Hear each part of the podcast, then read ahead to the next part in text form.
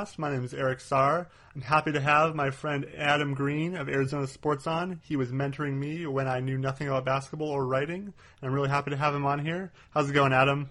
Good, Eric. It's good to be here. No, I don't don't give me too much credit for what you're doing, all the great stuff. I just happy to maybe play a small part in where you're at right now. Oh, it was it was it was great. It was great. It was a good time when I was in college several many years ago, and uh, had a good had a good time doing that. Um, we got a lot of cool topics to talk about. We the finals just ended up, and uh, we'll start off with the kind of what did you think of the finals? And I think it wasn't really that surprising to any of us who, well, I guess once Kevin Durant signed with Golden State, we all kind of figured that they were the team to beat. And I think what made this, I guess, different or what I enjoyed watching most in this finals was two great players, LeBron James and Kevin Durant, going back and forth. And for Kevin Durant, I know a lot of people are giving him flack for going to Golden State and winning, but he was the best player on that team. He was a Finals MVP for what he did. So to me, watching great players play great basketball is thoroughly enjoyable, even if the games, at least the first couple, weren't very competitive. But for the most part, I think it was a good series. Basically, what we were all looking for. Yeah, definitely. We could talk uh, legacies and things like that forever, but I think people are here to listen to us talk about the Suns as we're local yeah. guys. Um, so we're going to get into that.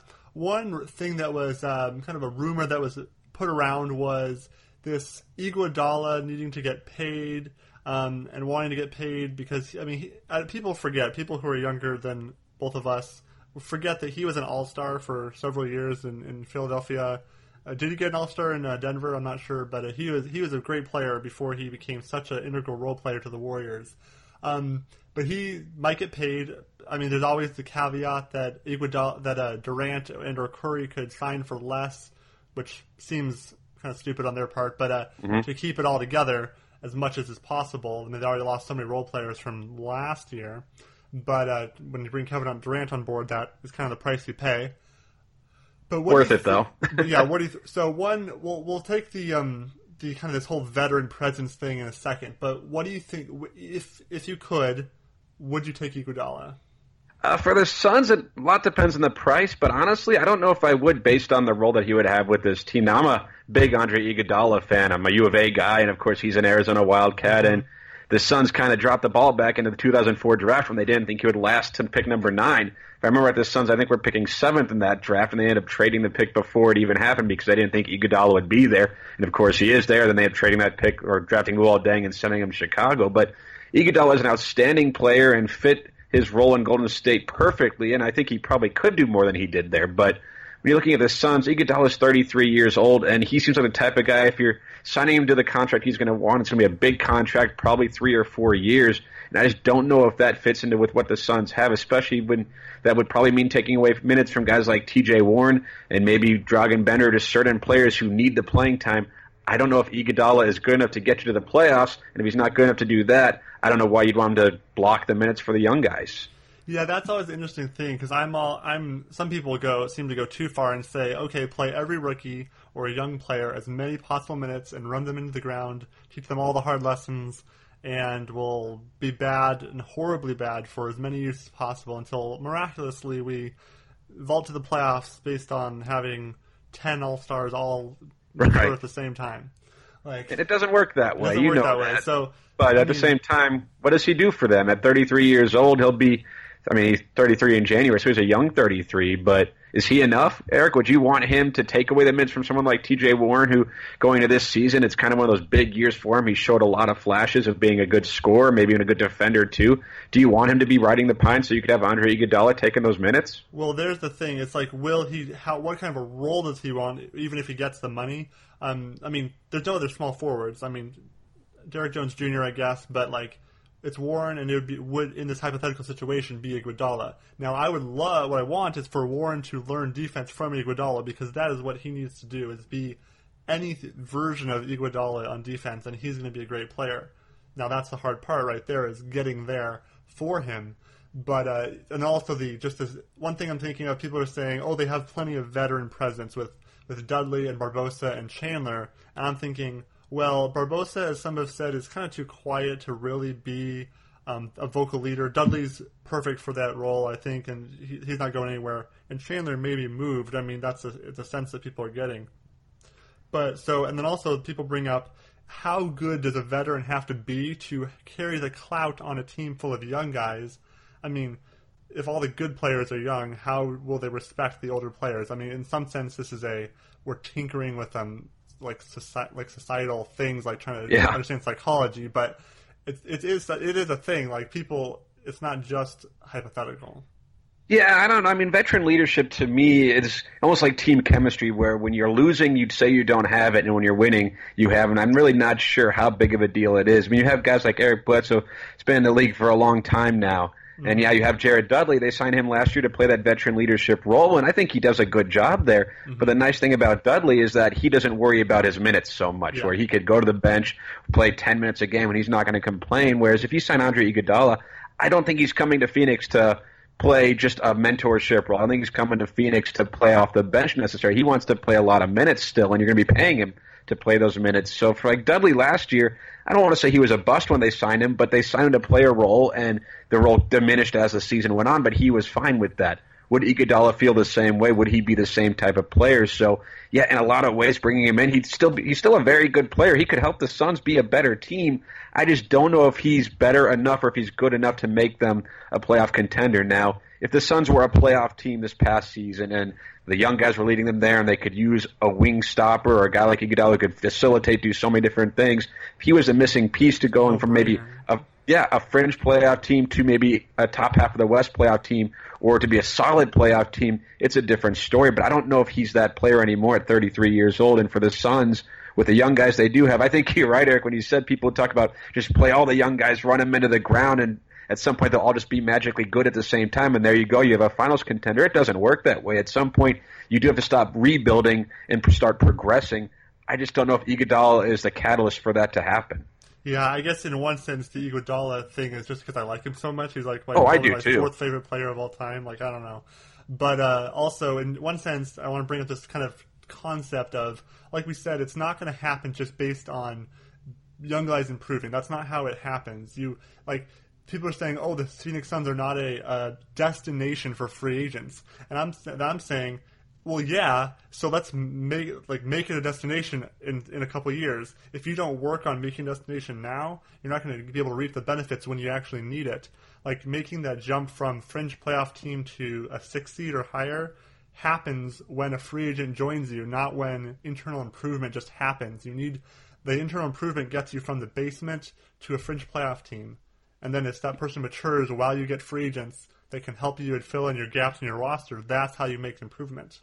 Yeah, unless you're Los Angeles or Cleveland because of LeBron James, it's hard to just attract the best free agent just because of who you are. And there was a time, I mean, we remember in the mid 90s, early to mid 90s, where the Suns were a free agent destination because mm-hmm. people loved Jerry Colangelo. They trusted he was going to build a winner. You had Charles Barkley, and they were kind of one of those teams where Danny Manning would take less to come to Phoenix. Wayman Tisdale would take less to come to Phoenix. Danny Ainge, these guys wanted to play in Phoenix because they knew one, they were going to be taken care of, and two, they had a chance to win.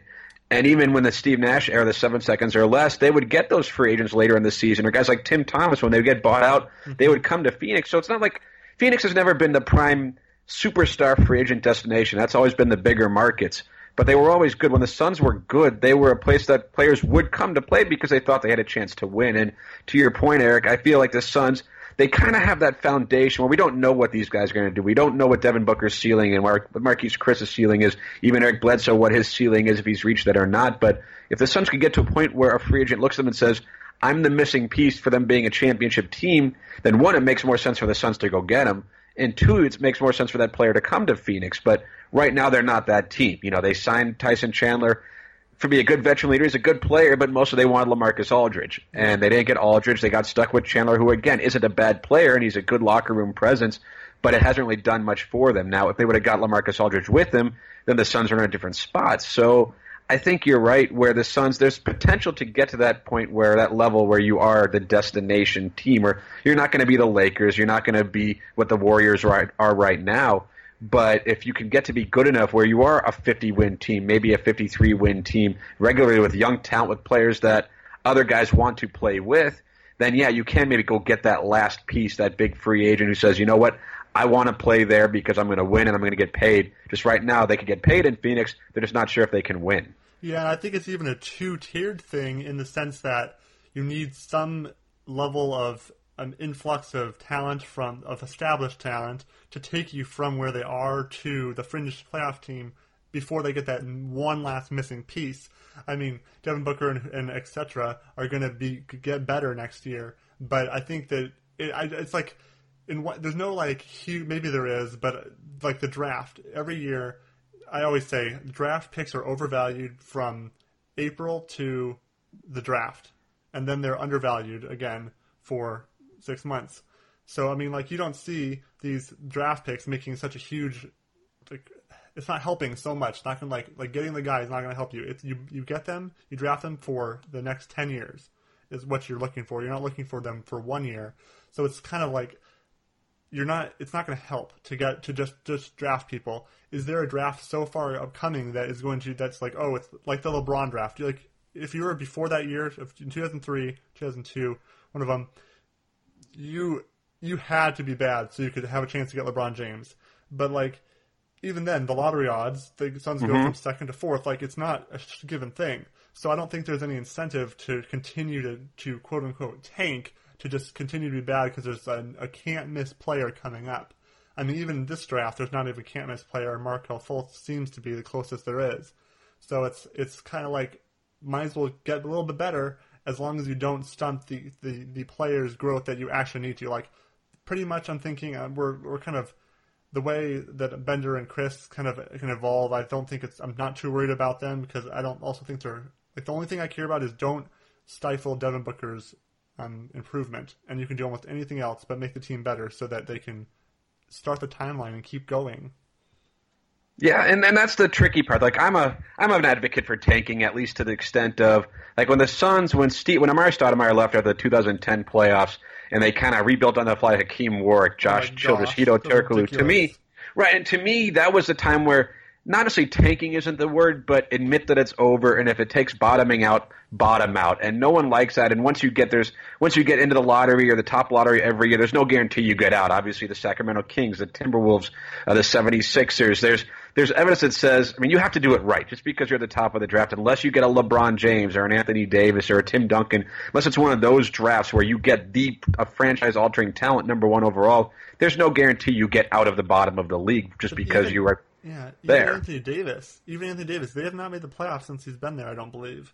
Right, and that's part of where it's like you can get all the good players. You still need to have a decent organization. You have to have a good mm-hmm. structure, and some could argue that the Suns, right when Steve Nash left, they didn't really have that. Once D'Antoni was yeah. gone, once Steve Kerr was gone, and he went to Lance Blanks era, and that was part of the problem. And now with Ryan McDonough, there's a lot more confidence in what they're doing. But with what the Suns have won, they've never had the best luck of having a really high pick in the best drafts. That's why this year is so important and exciting for them because finally it's a draft where you say, hey, there's some pretty good players at the top, and that's where the Suns are. But I think that the issue that there is is when you look at what they have. Devin Booker's 20 years old, and there's this kind of assumption that what he's doing now will wait he's just going to keep getting better. 21 22 23 years old. He's not even close to his prime. How great is he going to be? And we don't know if he's a first banana a second banana. Is he the best player on a good team the second best player on a good team? His ceiling could be anywhere from all star, you know, multi year all star to just a very good player on a very good team. And then same guys like Marquese Chriss and Bender and even TJ Warren and uh, Tyler Ulis, they have some good young players, we just don't know what their ceilings are. Like the that the star that they need could be on the roster right now, or they still might not have that guy. So what's intriguing about this team is there's a lot of potential. What's yeah. worrisome about this team is potential doesn't win games. Players do, and right now we don't know exactly what kind of players they have, other than guys who have potential. And you don't know how to attract players because you are waiting for people to develop. And you don't know what your core is. You don't. They don't. Who are you building around? You're building on Booker, and that's all I'm sure of. And I think, and I've had this conversation with Ian Levy and some other people. I think Booker is the second best player on a championship team if he reaches um, near his potential. And there's nothing wrong with that, especially with where they got him at 13. If he's the second best player on a championship team, that's great. The question is, how do you get that first best player? Exactly. And like, how do you find him? And it, I don't yeah. think it's Bender. I don't think it's Chriss. And then, I mean, I mean, if it's in this draft, if it's Tatum, if it's Lonzo Ball, if they, he's the guy who falls I know we'll talk about this later, but that's where you don't get that free agent. LeBron James is not coming to Phoenix on his own. You know, that guy doesn't come here.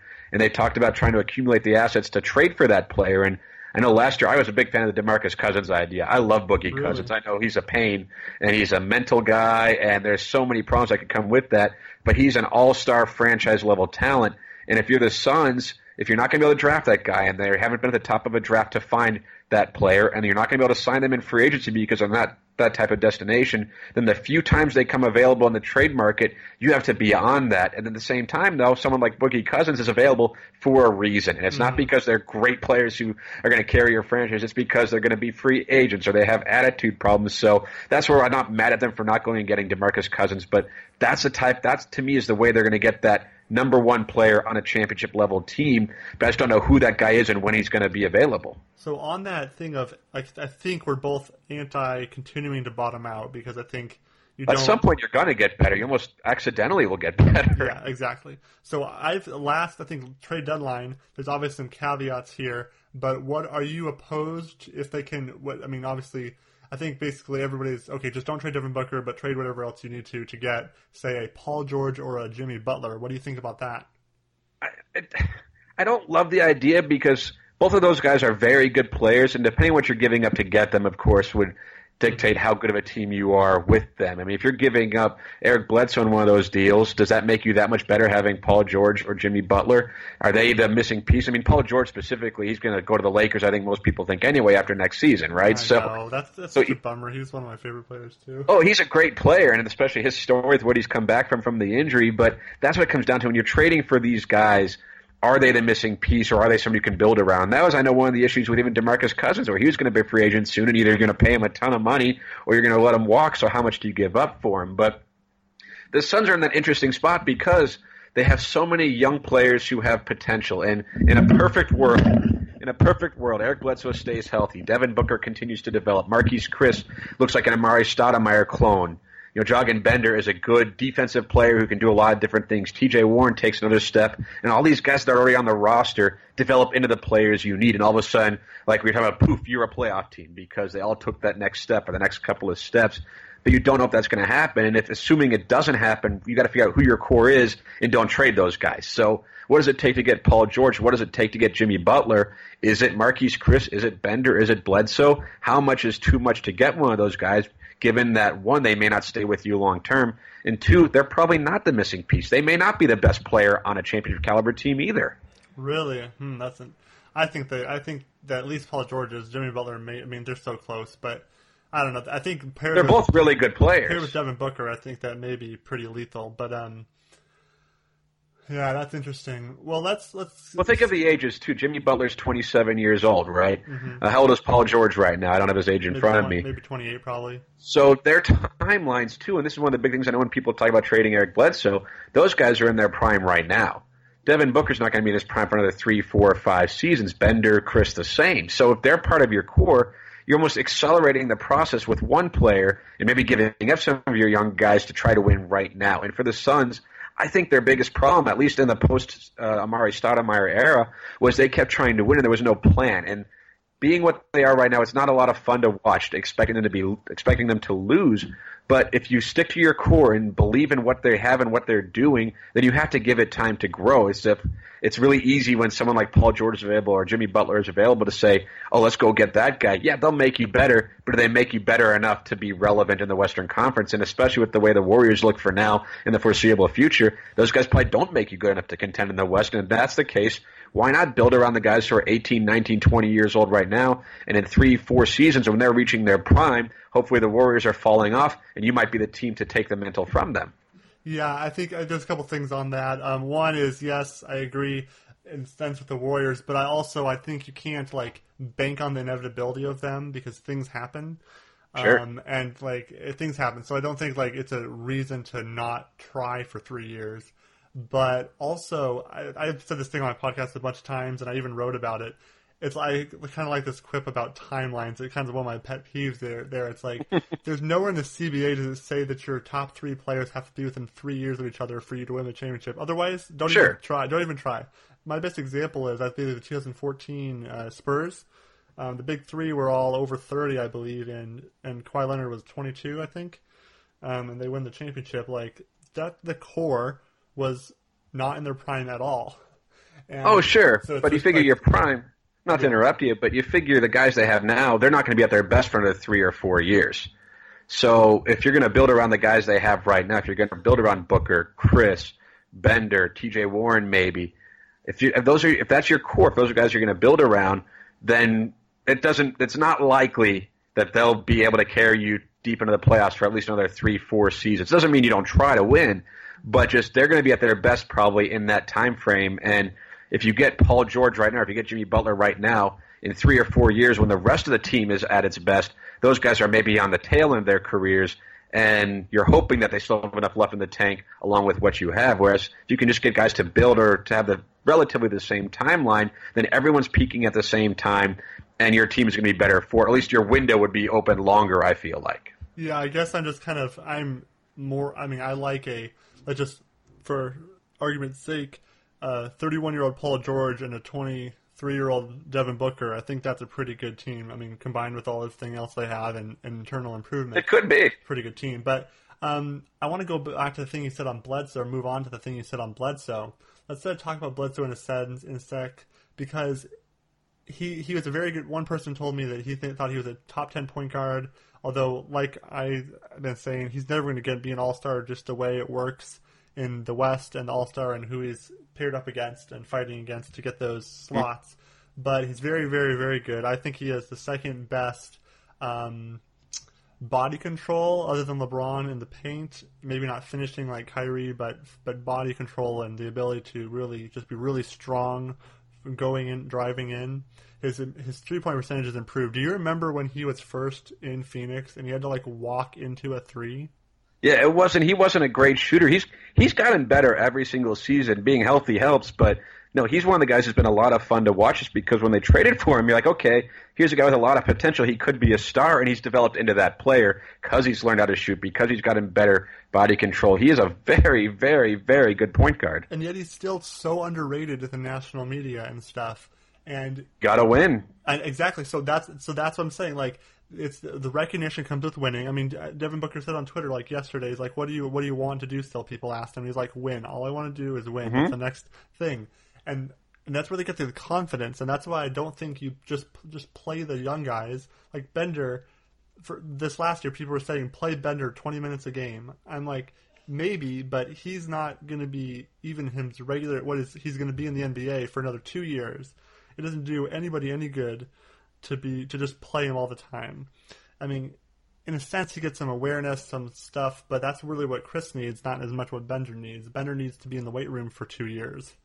Yeah, it's a tough call because you figure guys learn by doing, you know, trial by fire. You don't learn much from sitting on the bench. And I think if Bender had been healthy this season, he would have played a lot more. Chriss ended up playing a lot just because he was healthy for all 82 games. But yeah, it, it's a tough call because if I'm a Suns fan and I'm watching what they were doing last year and they're struggling, I mean, especially once they decide to rest guys, I think they called it strategically resting players, is what Ryan McDonough called it on 98.7 FM. It's like, yeah, the strategically resting guys, you're not making the playoffs. I don't buy it. But if you're playing, say, Jared Dudley over Dragan Bender or Marquese Chriss, or you're playing Leandro Barbosa over Tyler Ulis, to me it's like, why? What are you getting out of this? Because those guys aren't part of your long term future. Whereas a younger player, I'd rather watch him because whereas I know what Jared Dudley is, what I where I know what Leandro Barbosa is, I don't know what T.J. Warren is, or I don't know what Tyler Ulis is, or Dragan Bender, and those are the guys I want to see. Yeah, they're going to make mistakes. They might. You're not going to help you win games, but you're not winning games anyway. So you might as well let the young guys be the ones getting the experience on the floor. But at the same time, players learn different ways, and there, there's some argument where if a guy goes out there and he's not ready, then it kind of scars him where he develops bad habits, and you don't want that either. So I get both sides of it. If I'd lean towards playing the young players over the veteran guys when all is lost, and when the Suns, when they decide to rest their guys late in the season, then they were basically saying, we're not worried about winning games, we're worried about development, and that's why it was good to see guys like Derrick Jones Jr. Mm-hmm. and Alan Williams and those guys get those minutes because they may not be great players down the road, but we don't know that yet. Whereas we know what Dudley is, we know what Tyson Chandler is, we know what Leandro Barbosa is. So I don't need to see more of them. I want to see the young guys who could develop into more than what they have right now. For sure, and I agree with that last season. Now the question is, um, the first half of this next season they need to try to win games.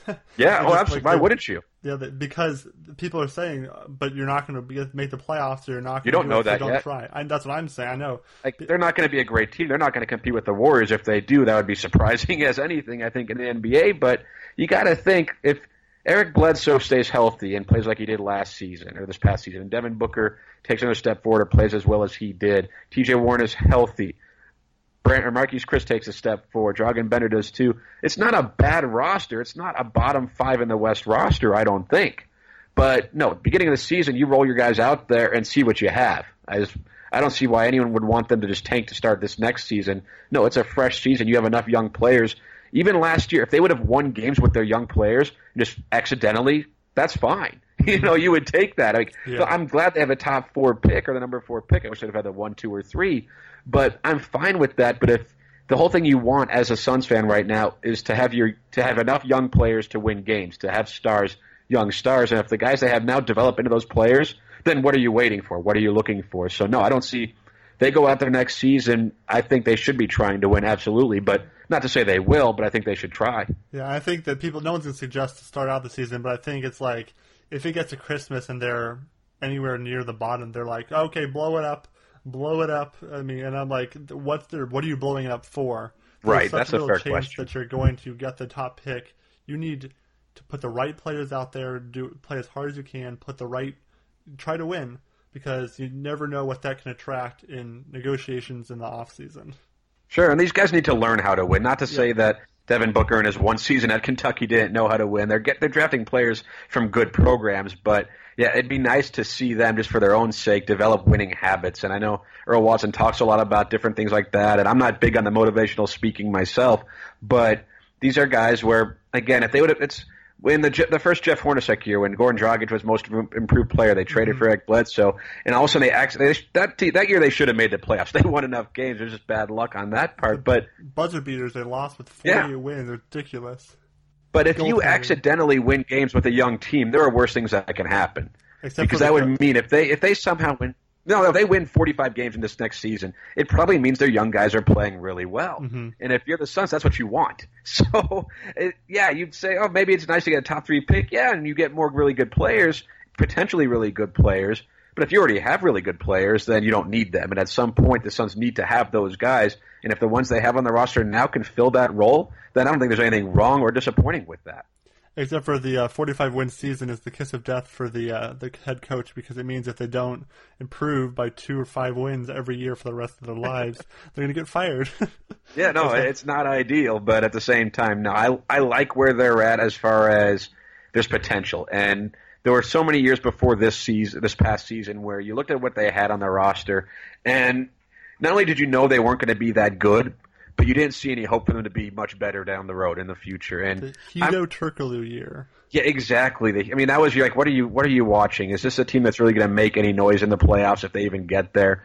Whereas this team, there's no guarantees with this, and that's the beauty of the draft. Like you were saying earlier, how if you get a top pick doesn't mean they're going to help you, and we don't know what these guys are going to be, but there's a chance, there's potential for them to be something special, and the odds probably aren't with them, but it's it beats having a losing team with a bunch of mid 20s, 30 year old players. I'd take the losing team with guys in their teens and their early 20s because at least there's potential, there's a chance, there's hope for the future. Yeah, what do you think of the job McDonough and Earl Watson have done, will be able to do? Do you have confidence in them going forward?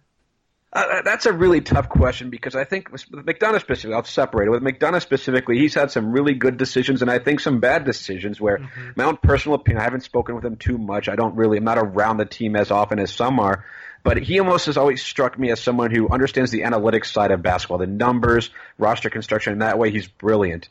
But in the personable aspect of it, understanding that these are people, and I don't want to say he doesn't understand that people are people and they have emotions and feelings and all that. That's not fair to say about Ryan McDonough but the mistakes that he has made, where signing Isaiah Thomas upsetting Goran Dragic, well, no kidding, that's going to upset Goran Dragic. His role is going to be different. Or trading Marcus Morris, where of course that's going to upset Markieff. Why wouldn't it? And I understood why he did everything he did, but at the same time, just it didn't seem like there was much care or regard for the personal aspect of basketball. And McDonough, I mean, there were some quotes he had in the media. I know after they traded Goran Dragic, his press conference was a lot of people, something paraphrasing here, but that a lot of people are complaining or worried that we traded our best player. But you know, Eric Bledsoe is still here, Markieff Morris is still here. Then the following season, they're trading Markieff Morris. So yeah. I feel like there's some level of, yeah, like these guys are going to be upset. Why wouldn't they be upset? It's kind of like you're drafting over players or you're signing over your own guys, recruiting over what you already have. They're not going to be happy. They're professionals, but they all have egos. So I think he's made some mistakes along the way. He's done some good things, but the smartest thing he's done is blow it up like he has the last couple of years because then you get people like me who would normally be on him for this team not winning saying, well, there's young players, they need time to grow. So McDonough, if nothing else, probably bought himself some time for these guys to develop into whatever they're going to be. And, and he's like a trade ninja. Yeah, well, he got the Eric Bledsoe trade. That one was great. And but now the, it's for a second round pick because they got Jared, Jared Dudley back. Yeah, well, and two, like he got he got as much as you could ask for out of Goran Dragic, for instance. And more, but of course, yeah. But he also helped create those situations where he had to get rid of those guys. So yeah. I'm not going to give him a. T- I mean, he deserves credit for making lemonades out of or lemonade out of lemons. But of course, he's the one who bought himself a bushel of lemons to make my own cliche or metaphor there. So.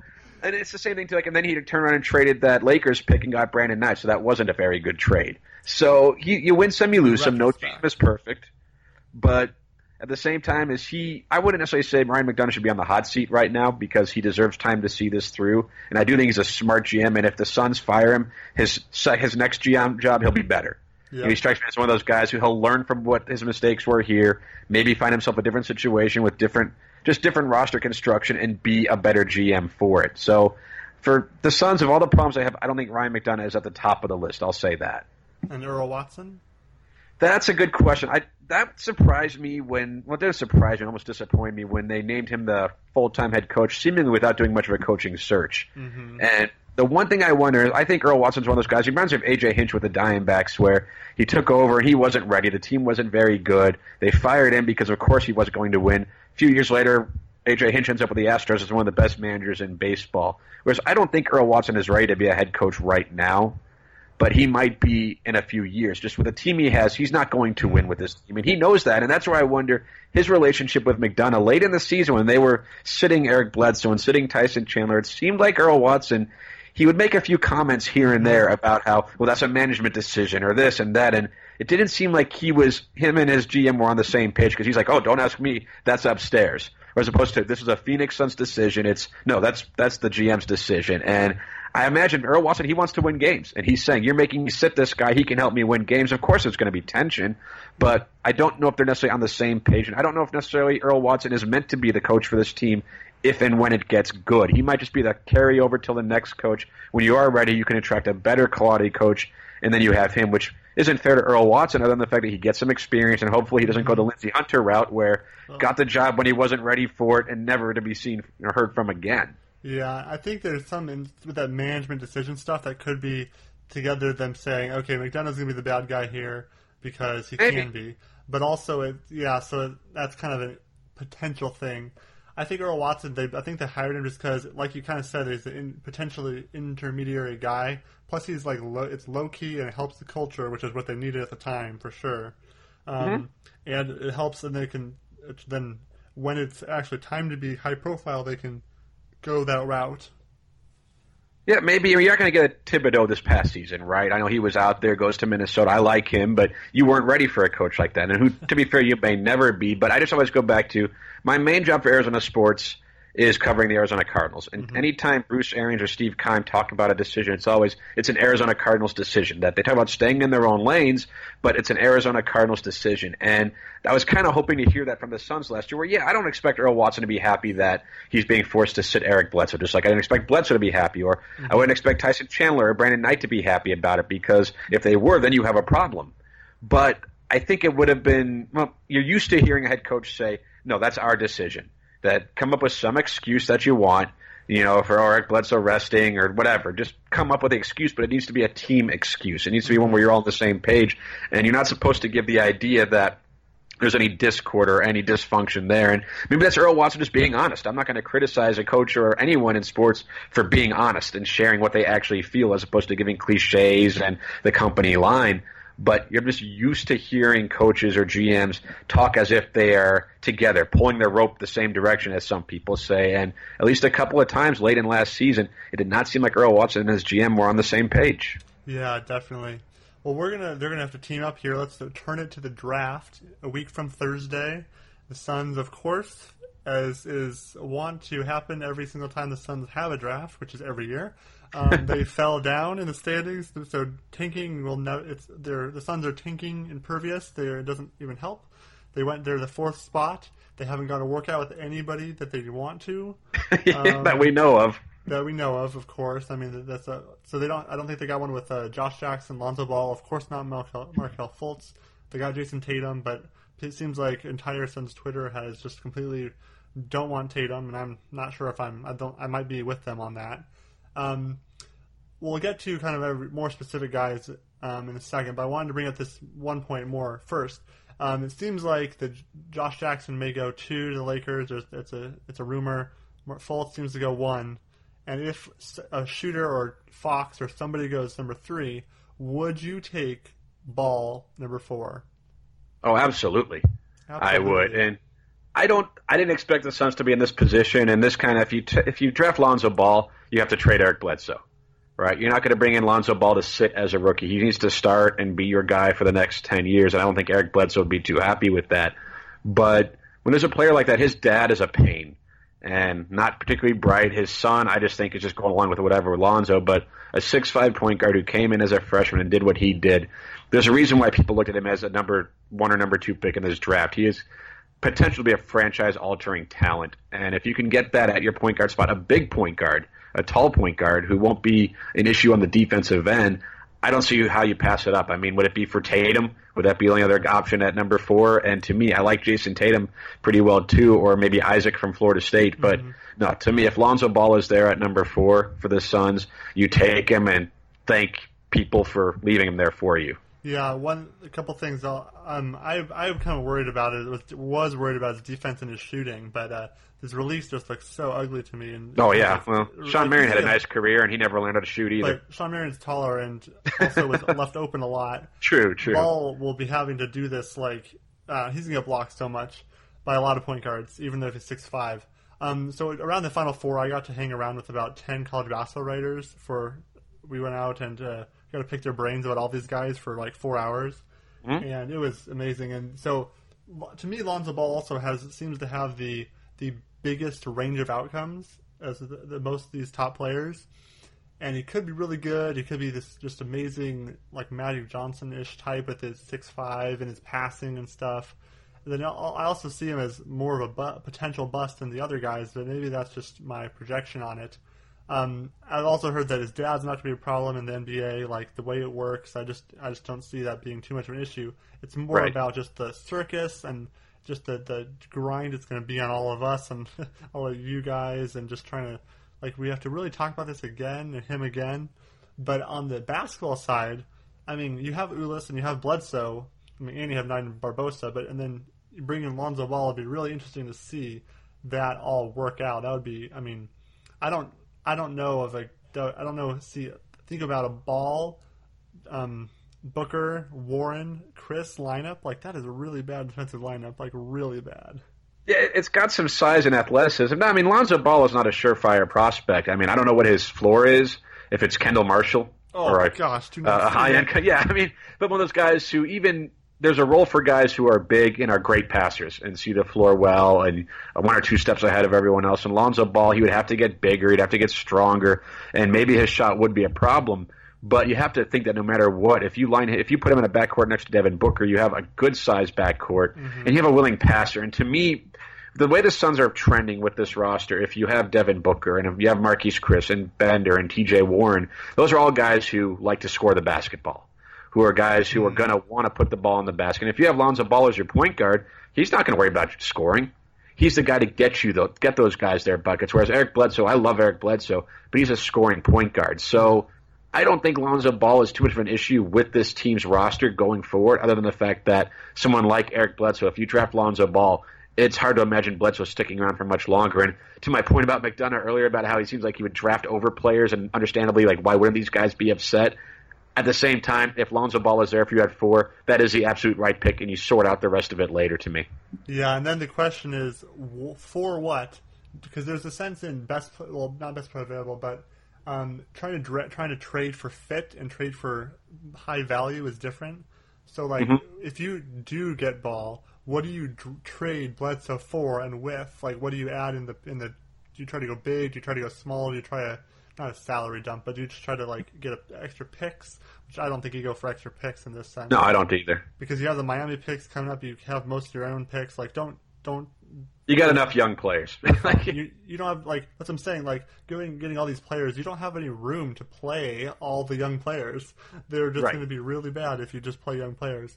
So At some point, you need to have players who are ready to win and ready Yeah. to play. You can't just keep recycling 18, 19, and 20 year olds. No, that doesn't work. that doesn't work. So so then so that I think I mean I'm okay with Alonzo Ball pick, but it just it just I, for me Josh Jackson is the safest pick. Like I'm I would be the most happy with if he fell. Just One hundred percent, He fits what this team has right now perfectly. and need and needs for the future, and then it would just be really good. But it's not looking like that's going to happen, and from what I've seen. Um, so if it's Lonzo Ball, the other people is Jayson Tatum, um, Isaac, and I'm maybe even. What do you think about like Fox or uh, Dennis uh, Ju- Jones Jr.? I mean, I, I, I li- if they're going to go point guard, and I don't love the idea of them going point guard because to me that means you're done with Eric Bledsoe. And like I've said many times, I like Eric Bledsoe. Unless But- it's Ball. But if you're going to go like if you're going to go Lonzo Ball, that's different to me. Like that makes sense to me why you would do that. So I don't. The other guys that are there, Isaac, I think has a really.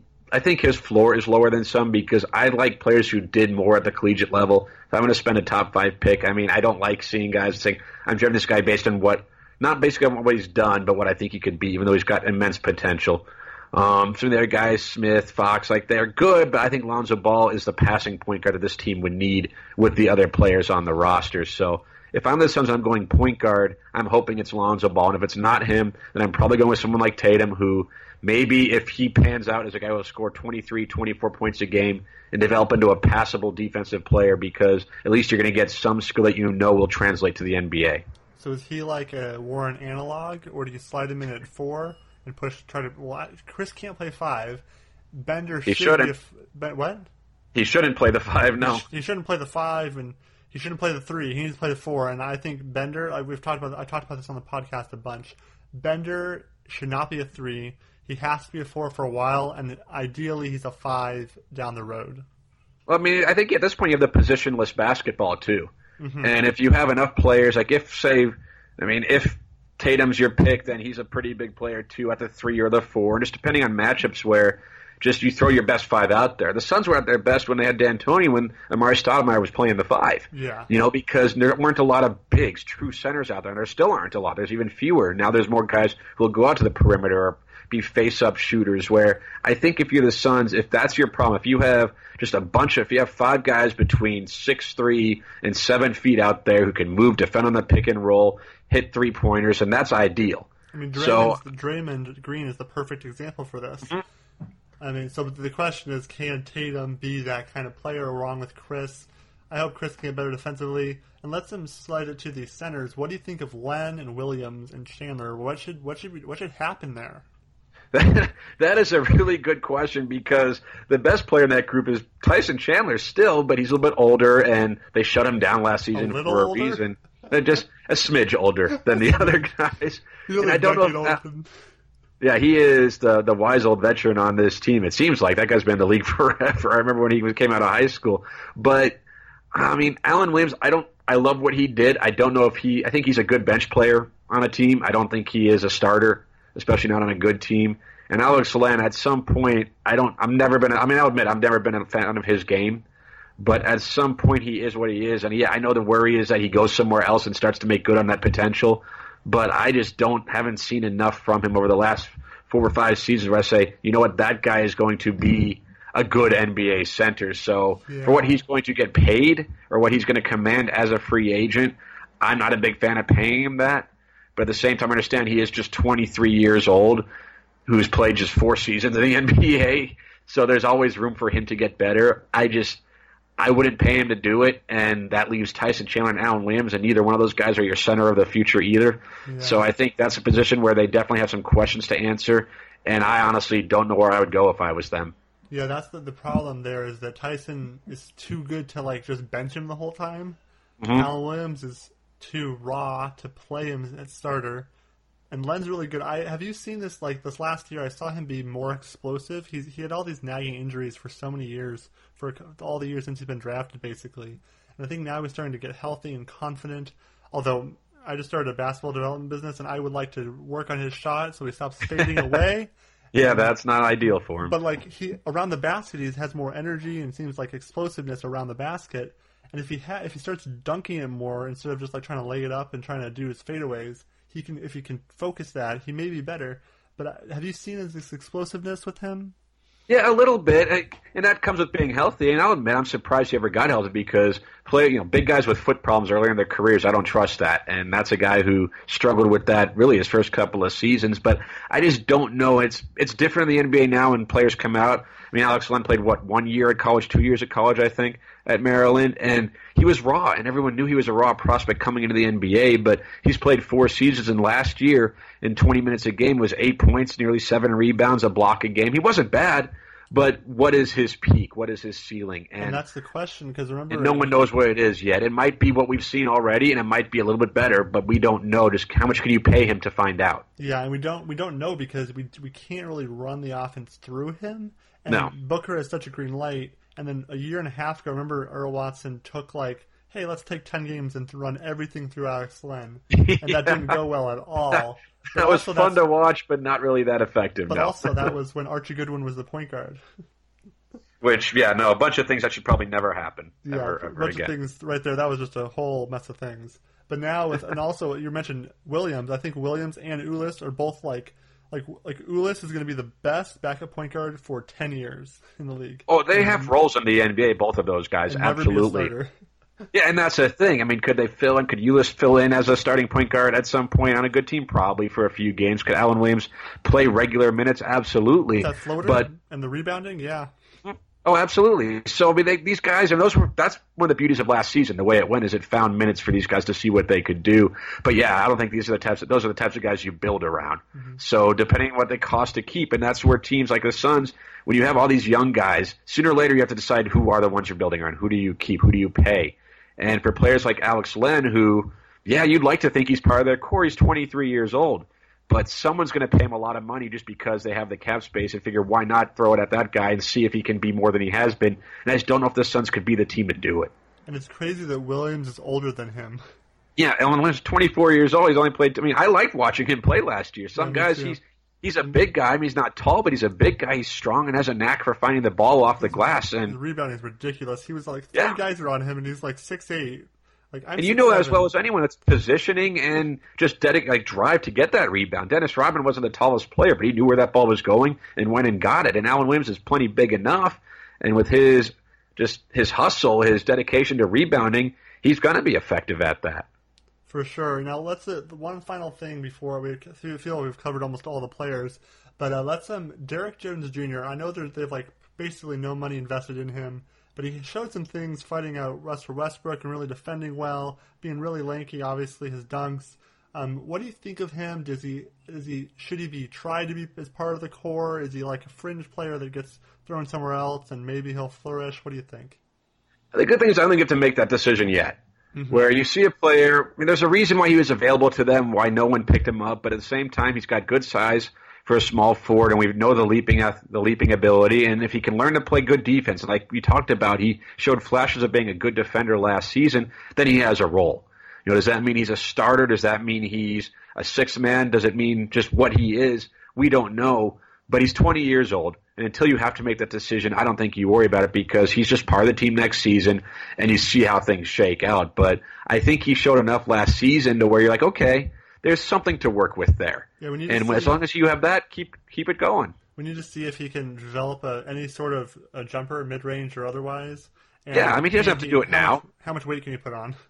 Yeah, and that, those are the questions. Again, he's 20 years old. He's you know six seven, a buck ninety. If he could gain 10, 15 pounds of muscle, or develop that jump shot, that floater, or just be a lockdown defender, if he could learn those traits and within his athleticism and length, he could do that. So I don't see why you don't. At least, I mean, depending on his contract, obviously, and where that goes, until you have to make that decision, I wouldn't worry about it because maybe he finds his way into the rotation next year, and you realize you do have something in him, or maybe he falls out of the rotation, and that's fine. It happens, but mm-hmm. he's got enough potential, he's got enough ability. Where why not see what he could do? Yeah, it's kind of interesting with the, the way the league has kind of gone with these. Sometimes, like obviously, there's two way players that can really do stuff, but then there's like these players that they do one thing well. Like think, I always think of Anthony Morrow and Andre Roberson.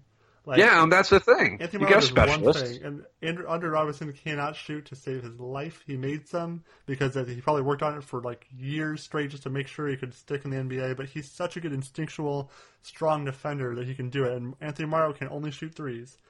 And that's, that's the beauty of basketball, though. Whereas you have five guys on the floor, and obviously you like to have great two-way players who can shoot the basketball. It's why the Warriors are so good. Yeah. But if you have, if you're someone who has the size, if you're Kyle Korver to stand in the corner and make every three but the biggest one of your season, oh, then you on. can have. I'm, yeah, no, I'm kidding. I never, like someone like that, he he's been a good player, but if you could develop that skill to where you are, I mean, PJ Tucker, for instance, yeah. Bruce Bowen, be a great defender who can hit corner threes and hustles then you'll have a role in the NBA for 10, 15 years. So mm-hmm. something like that, you don't have to be the best player in the NBA, but you could be the right player on the right team, and all of a sudden you are the player that they need. And also, as we're talking about all this drafting and free agents and stuff, it doesn't. We don't need to worry about this. Like people get worried about, oh, the fit and who, who this guy displaces this other guy. It's like they're not they're not competing for a championship. Don't worry about like fit. Like I fall into this sometimes, but it's like it doesn't matter if oh does he surpass him and does he oh is he going to make him not happy like unless you're like worried about Devin Booker and a couple other people like don't worry about fit or almost anything else with them. No, you want to build your roster. I mean, to fit, you want fit to somebody like you don't want to add more two guards, for oh, instance, because okay, they aren't going to interfere with Devin Booker. And even at your forward positions, when you have T.J. Warren, you have Bender, you have Chriss, you want to make sure that if you trust that those are your guys, you don't want to draft or sign guys that are going to take away from their development. So I think fit does I matter that, to some but... degree, but at the same time, yeah, you don't. It, it all depends. It's like when going into the draft and people say draft the best available player. Well, I hate that phrase because that's different for every team, right? You know, different in the NBA than say the NFL. Whereas like in the NFL, if you have a quarterback, even if the best player available is a quarterback, you're not going to draft him. Yeah. You know, if the Colts have the top pick in the draft and the pick the best player was a quarterback, they're not taking one because they have Andrew. Seven offensive linemen. Right, and that's just how it works. So when people say best player available, that means something different for every team, largely based on what your team needs are. But in the NBA, when you're the Phoenix Suns and you have maybe one guy on your team who you say, for sure he is someone we're building around, then every other position is up for grabs. Mm-hmm. So that's where that's where they're at. Where yeah, you're not going to draft someone that would take away from Devin Booker. Of course, he could slide between the two and the three. So you pretty much have any position available to you to draft. But of course, if you take certain positions, it's gonna it's gonna I guess uh, it's going to impact where your roster goes. If you draft a point guard fourth overall, chances are Eric Bledsoe is not your point guard in two seasons, so you're going to have to make a move there. It still has um, ramifications. You're saying like it has, right. even though you try to take best player that you think is on your board, you still have ramifications about who you draft for sure. Exactly. You said it better than I did. and but although the, the caveat to that this year in the draft, I think is the Celtics and Markelle Fultz, because even though they have Thomas and Bradley and Smart and like all these players, like they kind of have to take Fultz. Otherwise, I mean, some people don't think he's the best player, but I think he's the best player in the draft. Well, yeah, well, he could play next to Thomas, or Thomas is going to be a free agent soon too. So they have to decide what they want to do there. It's almost like Isaiah Thomas insurance if Fultz is as good as you think. So yeah, I mean, it's the NBA. Generally speaking, if a guy is a transcendent talent, then he's going to carry your team. You don't pass him up because you have a good player at his position, yeah. right? If the best player in this draft was a two guard and the Suns had the top pick, you're not going to be like, well, we have Devin Booker, so we're not going to draft that guy. No, you pick the best player and let it all sort itself out later. You find a way to make it work. But when you're in a position like the Suns are right now, picking fourth, or even just trying to reload their roster, supplement what they have, you can be a little picky based on what you think you're building on, what you know you have. But for the most part, they don't have enough outside of Devin Booker to say, well, I'm not going to touch that position because X player is here. No, you whoever they identify as the best player, regardless of position, that's who you take. But the idea that there's this, no matter what, they're going to take the best player available, to me, that's a myth that people say and then kind of regurgitate because the best player is different on everybody's board. Yeah. To finish it off, um, let's talk a little bit about Devin Booker. One, what do you think about his 70 point game? And then also, kind of like, do you, can he move to the three, really get stronger, defense, taller? Is, talk about those two things. I said it. My biggest, oh my goodness, that's yeah. the worst.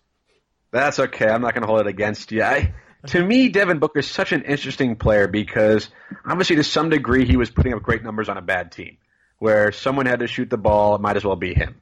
At the same time, you don't score 70 points on accident. you could get 50, but you're not going to get 70 on action. You have to be pretty good to do that. And Devin Booker obviously has the potential to do that. But I do wonder how he fits on a team with other good players next to him, mm-hmm. where it just hasn't happened yet. I don't know.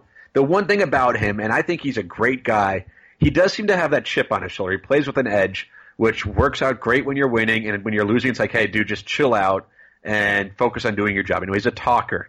He kind of gets into it with people, and yeah. I like that attitude. Except he's confident, but I want to see him do more than just put up. I don't want to say empty stats, but I want to see him win. I want to see his stats, and it's not necessarily his fault that they haven't won. But to me, that's that's the thing. He said it in that tweet. You know, what's the thing he wants to do next in his career? He wants to win. When he does that, everything else seems to make more sense. But I think he's a really good player. There's a obviously you see the potential. He's I don't know if he's a megastar because He's not huge. He's six six, and he's not a superior athlete. He's six seven now. Oh, did he grow? Okay, well, I wish I'm growing the wrong way. He's growing tall. I'm growing wide. Yeah. But that's what happens when you get older. But he's not. He's not. A, he doesn't have the great size. He doesn't have great athleticism. Yeah. But he is a very good shooter. Now he has good enough size, good enough athleticism.